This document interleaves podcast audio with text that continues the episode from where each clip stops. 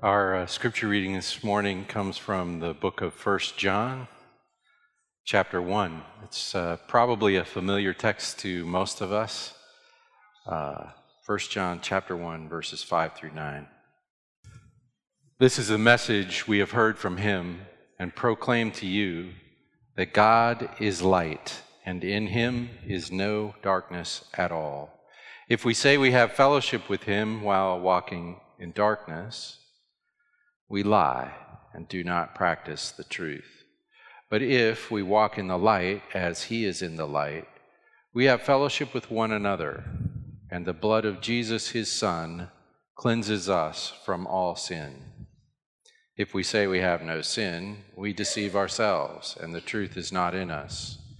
If we confess our sins, he is faithful and just to forgive us our sins and to cleanse us from all unrighteousness. May the Lord bless the reading of his word. We are in the middle of John chapter 13, and we're in the middle of one story in the book of John, which we stopped in the middle of.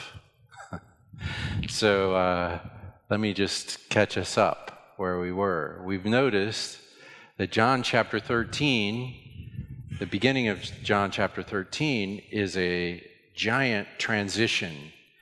Jesus' public ministry in the temple in Jerusalem is over. And he is now at the Last Supper with his disciples, that Passover meal. It's Thursday night. And we want to remember the whole I, I just want everyone to keep in mind how quickly things are happening now. The book of John slows down and looks at details now, but what has happened, what is happening is all in one night. From here all the way to chapter 17. One meal. It's called the Upper Room Discourse. And it's only been a few days since everyone was shouting, Hosanna, Hosanna. Blessed is he who comes in the name of the Lord to Jesus Christ. And tomorrow they will be shouting, Crucify him, crucify him. It's a very rapid change. And so Jesus secludes himself with his disciples, and they're sitting around the table, and he gets up to step down. This is what we talked about last time. He gets up, he takes off his jacket, he wraps a towel around his waist, he kneels on the floor before each one of his disciples and washes their feet. This is the lowliest task.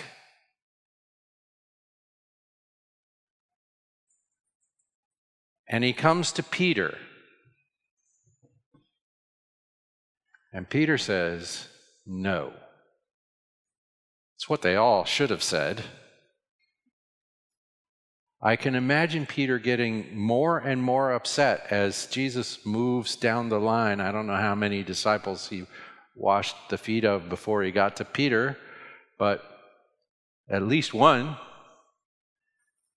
When he gets to Peter, Peter says, No, no, that is not right. You are not washing my feet. And Jesus says, if I don't, you're out. You have no part with me.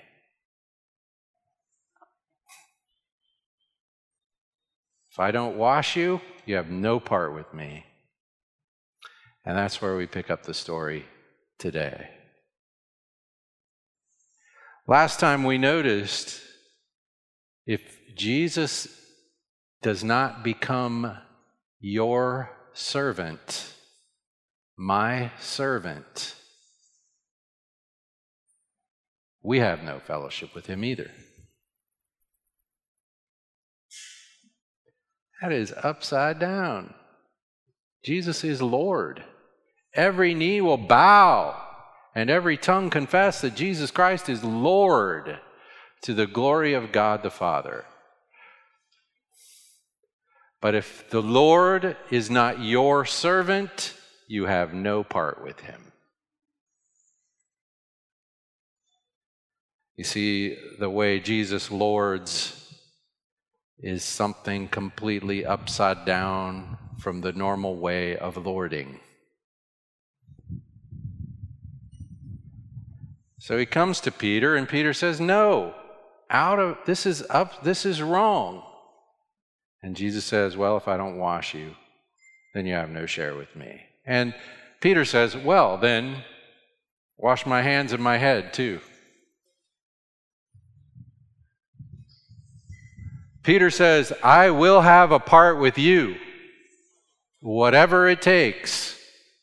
Now we know how this is going to work out a little later in the evening, but for now, Peter says, Well, then, I am all in.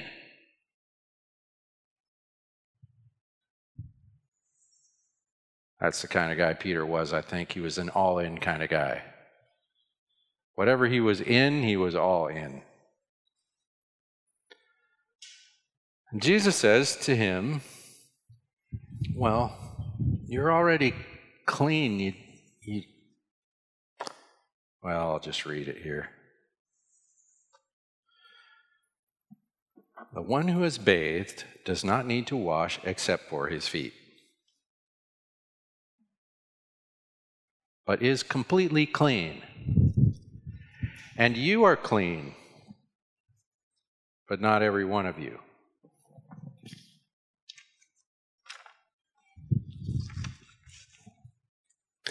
Is he saying to the disciples, someone here did not shower this morning? Is that the point? I don't think so. You are clean, but not every one of you are are clean, is clean. And he says, John says, explaining this remark, for he knew who was to betray him. That is why he said, Not all of you are clean.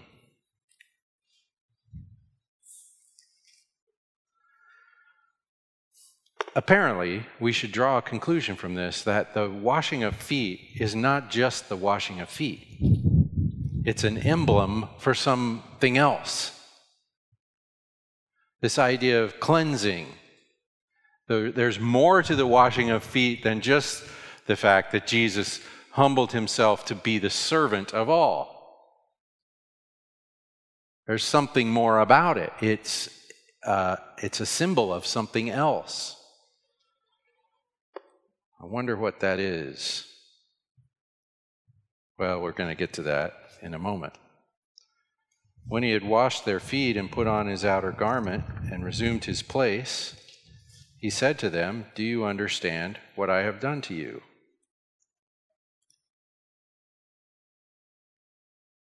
I don't think so. Do you understand what I've done to you? Do you understand what he has done to them?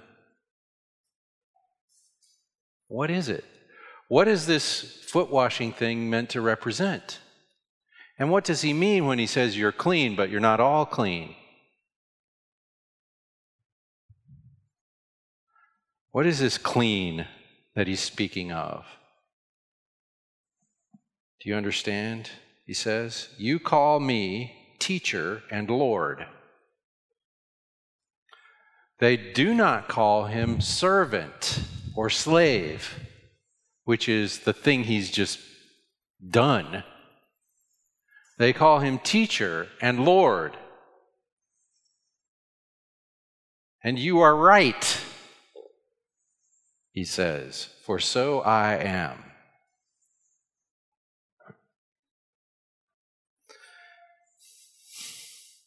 If I then, your Lord and teacher, have washed your feet, you also ought to wash one another's feet.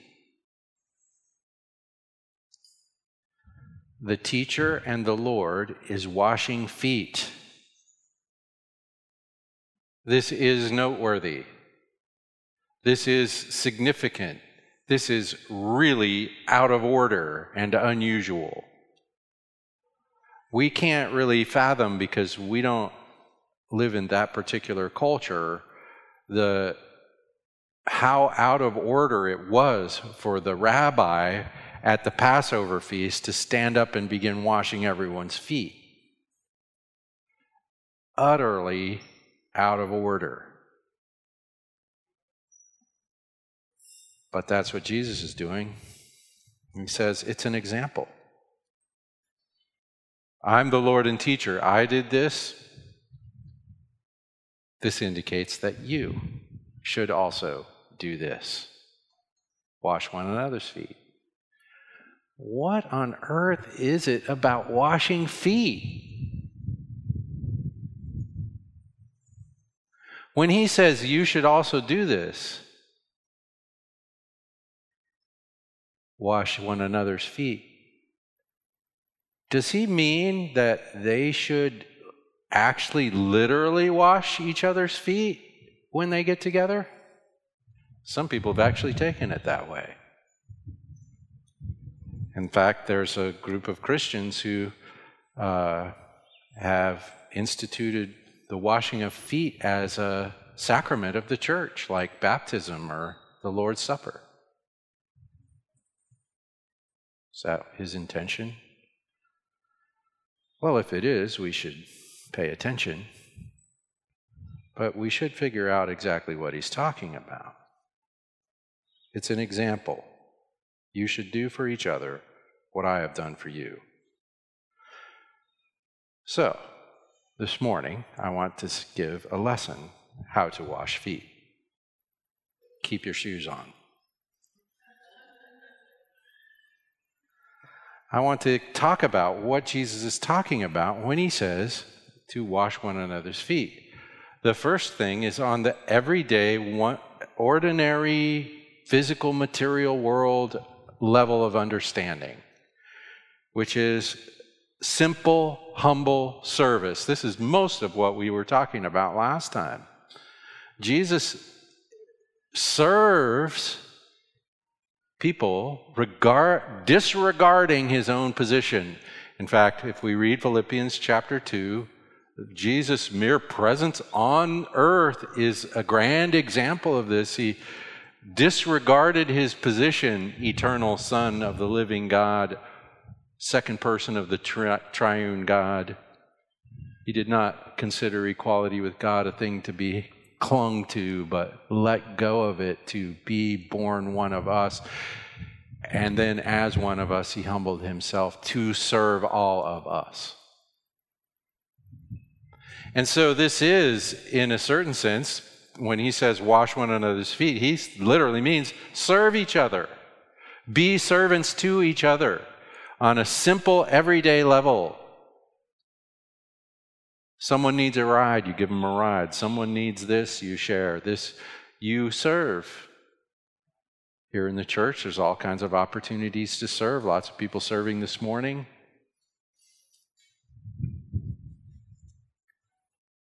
we, uh, we do not regard our position.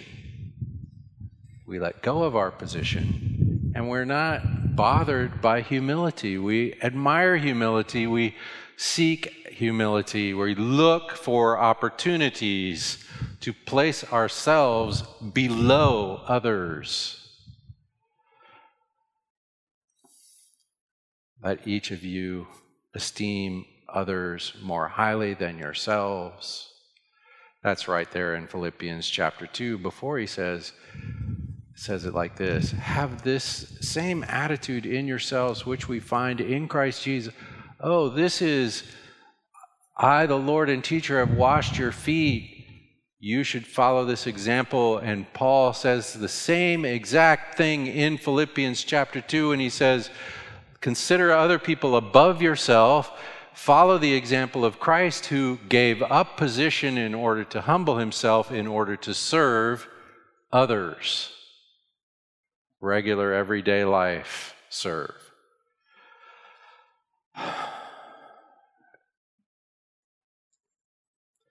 This does involve humbling oneself. Is anyone good at that? I confess I am not good at that. Most of the places where I show up, I show up to be served, not to serve. What can you do for me? Is the question I have most of the time. Jesus is telling us to ask the reverse question What can I do for you? That's hard work. I don't think you're going to do it without the encouraging influence of the very Holy Spirit of God in you, the same influence that brought Jesus to perfect submission to the Father and consequently submission to his fellow man. That's the first thing on an ordinary day to day level, simple, humble service.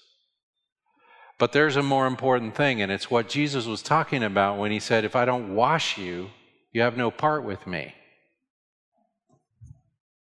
And he wasn't just talking about physically washing their feet, because he goes on to say, or John goes on to say, well, Jesus says, You're clean but not everyone here is clean.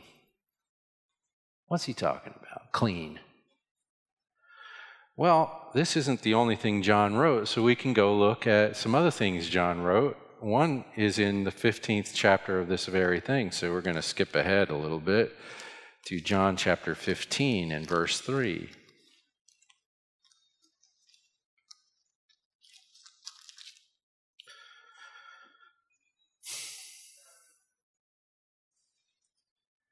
Every branch in me that does not bear fruit, he takes away, and every branch that does bear fruit, he prunes. Or that's actually the very same word that Jesus used when he said, You are clean. He cleans that it may bear more fruit. Oh, that's interesting. So, okay, cleansing is not just a person coming into fellowship with Christ, it's also something like the maintenance of that fellowship to, to be more fruitful.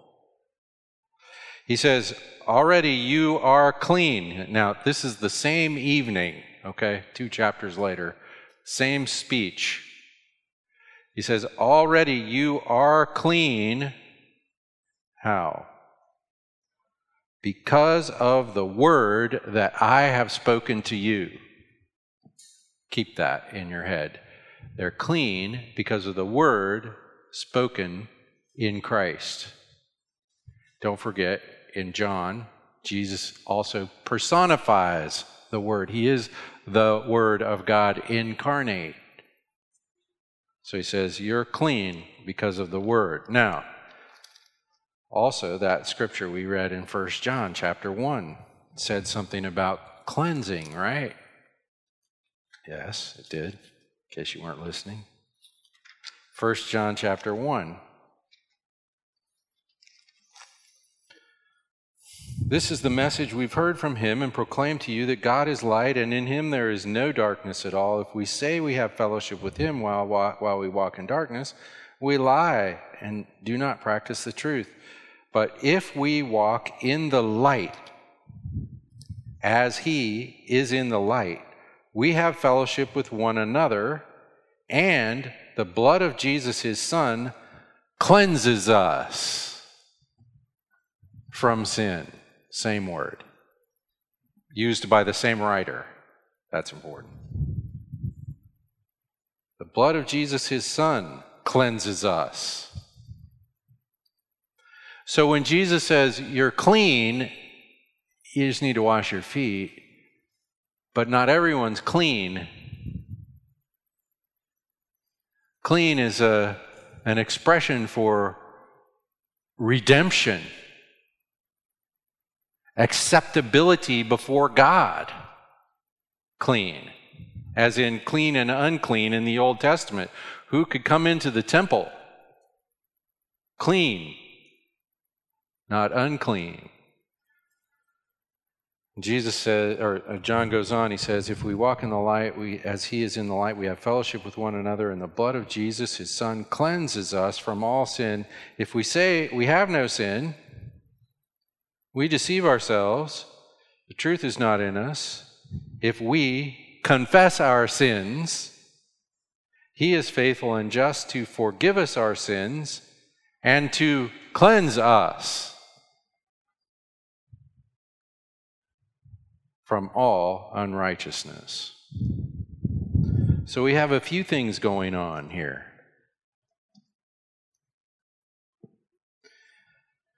There's a ministry of the word. They're clean because of the word he spoke to them. There's a fellowship in the truth if we walk in the light. Oh, so that's kind of the same. The fellowship in the truth, the, the true Word of God has a cleansing power. But that power is only grounded in the blood of Jesus, his Son. Apart from that, no cleansing. If we walk in the light, we have fellowship with one another, and the blood of Jesus, his Son, cleanses us from all sin. Now, I think this is referring to a person's redemption, a person's conversion, if you will, a person coming to Christ. And so when Jesus says to the disciples, All of you are clean except there's one who isn't, he's talking about all of you are redeemed people. All of you are, the blood of Christ has been applied to you, even in advance which we would say, by the way, of all the Old Testament saints, the only way anyone is ever redeemed from their lost condition is by the sacrifice of Christ. No matter where in history that person happened to live, the only atonement for sin is in Christ, in his sacrifice. So there's that. The ministry of the word, walking in the light, John calls it. Then he goes on, we go past where we read earlier. If we say we have not sinned, we make him a liar, and his word is not in us. My little children, I'm writing these things to you so that you may not sin. If anyone does sin, so I'm telling you this to help you with sin, to not sin so much. But if you do, we have an advocate with the Father, Jesus Christ, the righteous. He is the propitiation for our sins. He's the satisfaction. So, Jesus, when he's washing feet, says, If I don't wash you, you're not in the fellowship the thing that maintains us in God's grace is the satisfaction of the cross of Christ, the advocacy of Christ. I'm quite sure I have sinned this morning. Fact, I'm afraid I can even think of a few specific examples. What keeps me from falling apart from God's grace when I sin this morning? How do I stay if I keep sinning? This is the scriptural answer to this question you have an advocate who provides the satisfaction. Does he provide the satisfaction for the fact that I sinned today? Does he provide that satisfaction by saying, yeah, but most of the time he's a pretty good guy? What, which wouldn't even be true. But he doesn't do it that way. How does he provide? How does he advocate for me? He doesn't advocate by my merits. That would be a losing argument. How does he advocate for sinners? People who are in the body, who, are, who have come to Christ, who have been converted, who keep on sinning. What does Jesus do for them? He is their advocate before the Father. And he himself is the satisfaction. The blood of his cross is what he argues. He doesn't say, yeah, but, you know, he's okay, really. Go ahead, let him off. It's no big deal. No, Jesus never thinks sin is no big deal. Even the tiniest sin is the greatest deal. Even the tiniest sin is what put him on the cross. He never says sin in the slightest is just forgettable. What he says is, I died for that one too. And so when we talk about the foot washing cleansing, we're talking about that. Jesus serves me at all times. And the Christian life is only stopping and resting in that reality. I, he doesn't he didn't rise from the dead and he, be exalted to the right hand of the majesty on high in order to quit servanthood He has not quit servanthood. He is the one standing between me and the wrath of God every minute of every day, from here to eternity, by pleading the case of his own cross. His righteousness imputed to me. That means I get credit for it, even though I did not do it.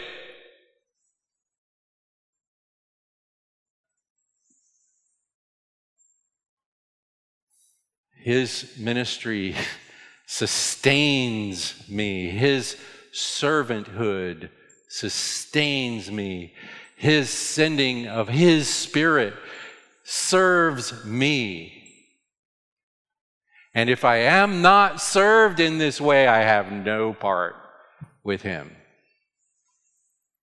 That is my part with Him.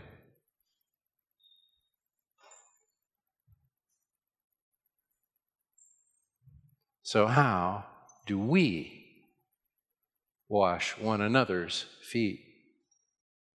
I don't I can't die for anyone's sins.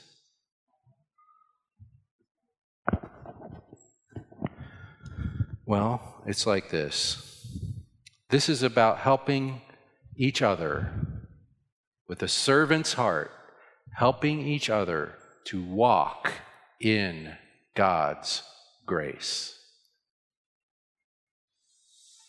Encouraging one another to rest in the servanthood of Jesus.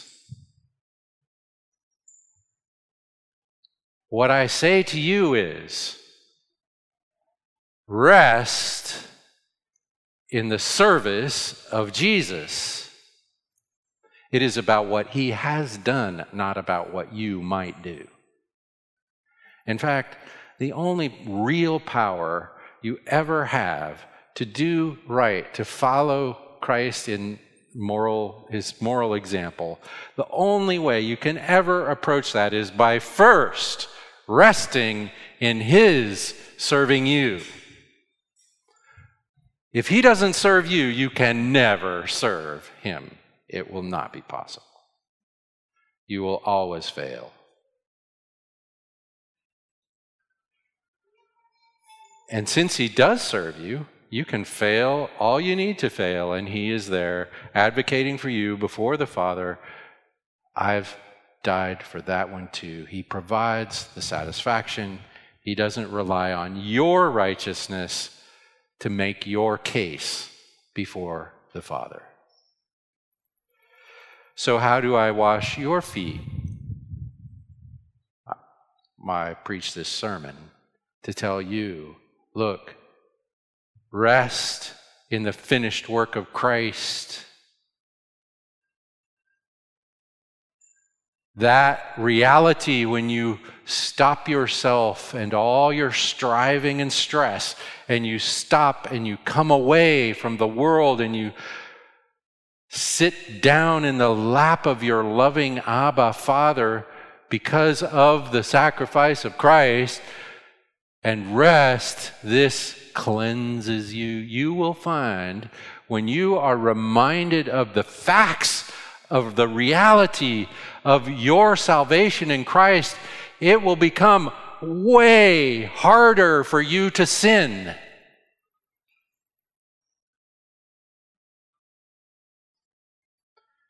Rest in the finished work of Christ.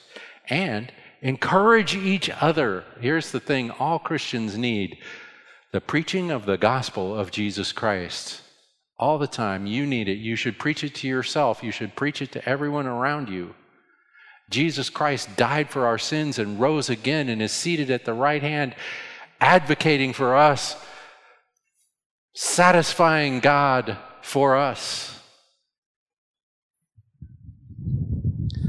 The second thing I would say this is about is it's about the ministry of the word of Jesus to one another or walking in the light.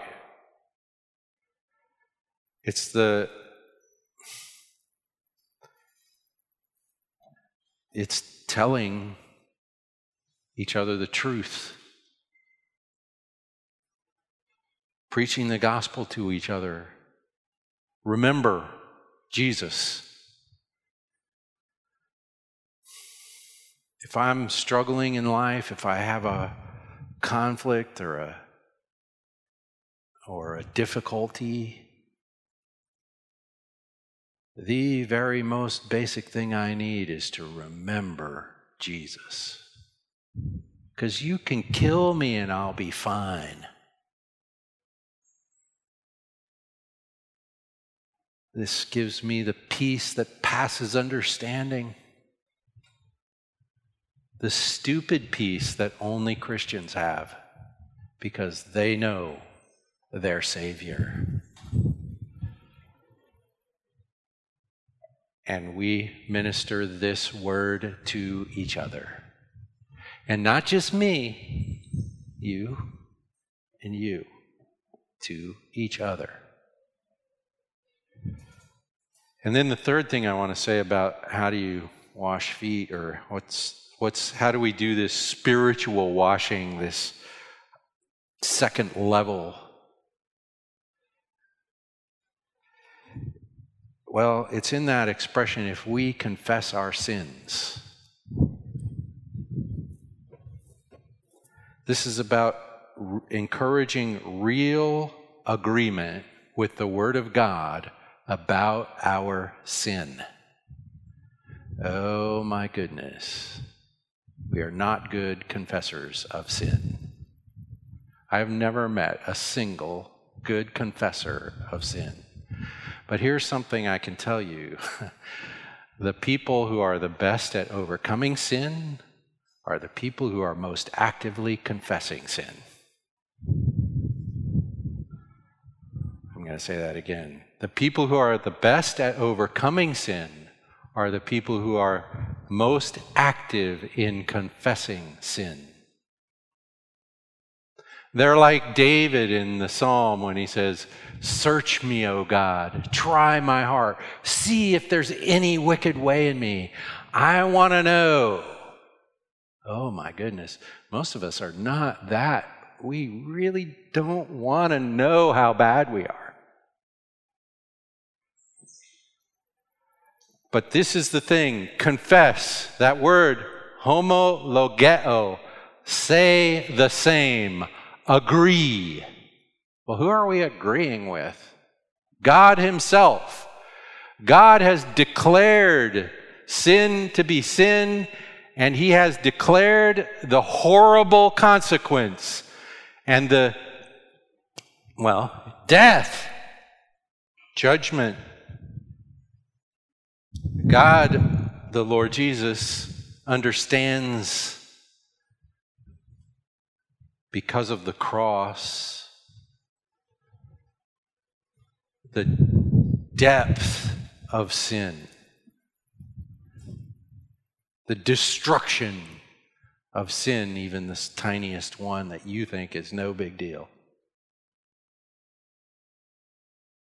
Jesus knows exactly how big of a deal it is. And what John is saying here in 1 John is if we work to agree with the Word of God, what God says about the horribleness of sin, this cleanses us. He's faithful and just to forgive and to cleanse. It's satisfied in Christ. So, if I want to think, how do I wash someone's feet in the, at this sort of emblematic level of spiritual washing? It's three things help somebody to walk in God's grace, encourage somebody to rest in the servanthood of Jesus. The second thing is the ministry of the word. Help somebody to walk in the light. Nobody here knows the Word of God well enough. Help somebody know the Word of God. and encourage real agreement with the Word of God about our sin and the need to resort to Christ to find the satisfaction. You know, if my confessing my confession of sin is of no use if it doesn't get me kneeling at the cross. My confession of sin is to point to Christ, to say, you know, I need Christ just as bad today as I did 55 years ago when I first trusted Christ.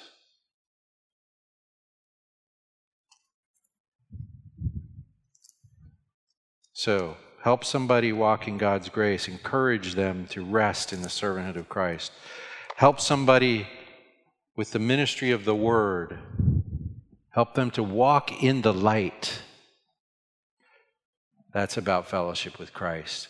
Help them to be honest about sin, about their need for Christ. That's what Jesus is talking about when he says, wash one another's feet. One of the most powerful ways I can be encouraging in these sort of higher level spiritual emblematic expressions of foot washing is to start with the simple act of love, concrete service in the material world. Exhibiting in very tangible ways what Christ has done for me.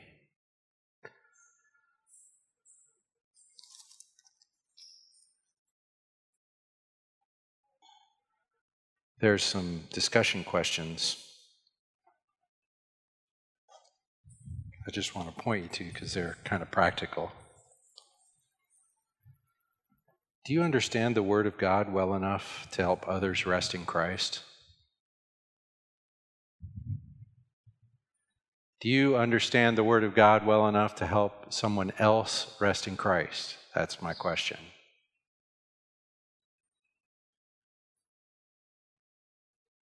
The answer is yes, you do.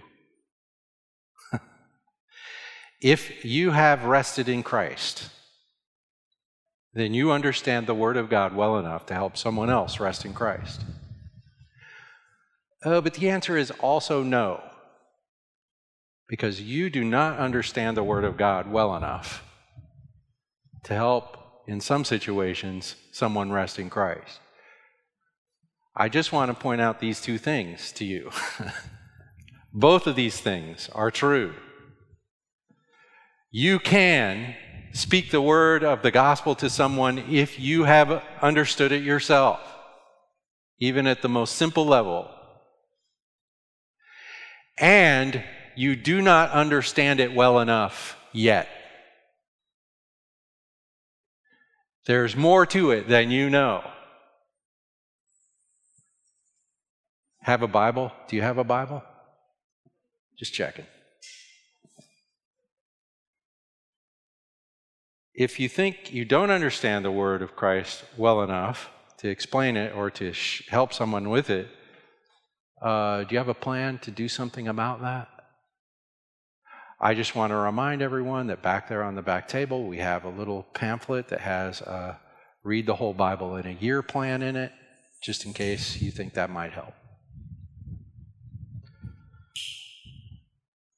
Here's a, here's a harder question What are some of the ways we lie to ourselves and each other about sin? You know, the person you are lying to the most about your sin, you know who that is? You. The Bible says the heart is deceitful above all things. if we ask the question, what is the most deceitful thing? The answer is your heart. Who can know it? Well, do you know who knows it? You know who knows it? You do. We are very clever about lying to ourselves and then believing what we say. I'd like you to spend some time thinking about how do you do that? Where have you done that? Maybe someone you know can help you with this.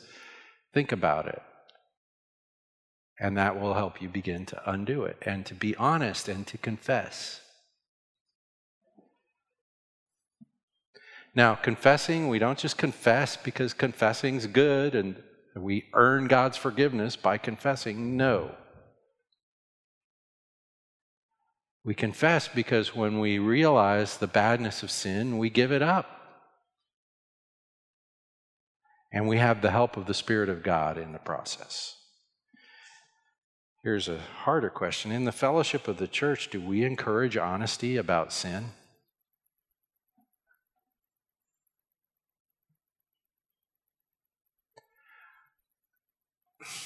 I'm going to guess something about you. And that is this the one place you are least likely to acknowledge any sin is here.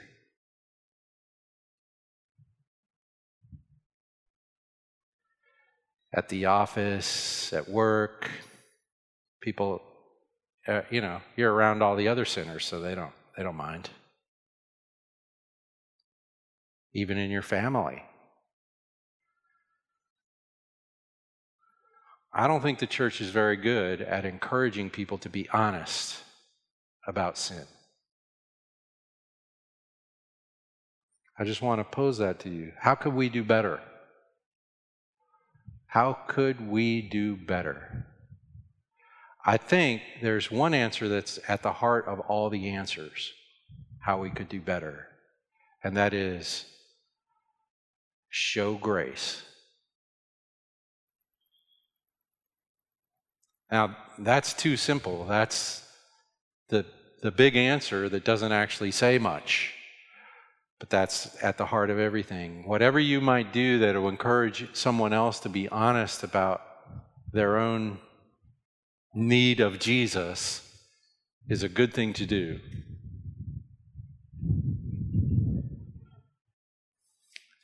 And the reason we are the least honest at church is because that is where we have the most to lose.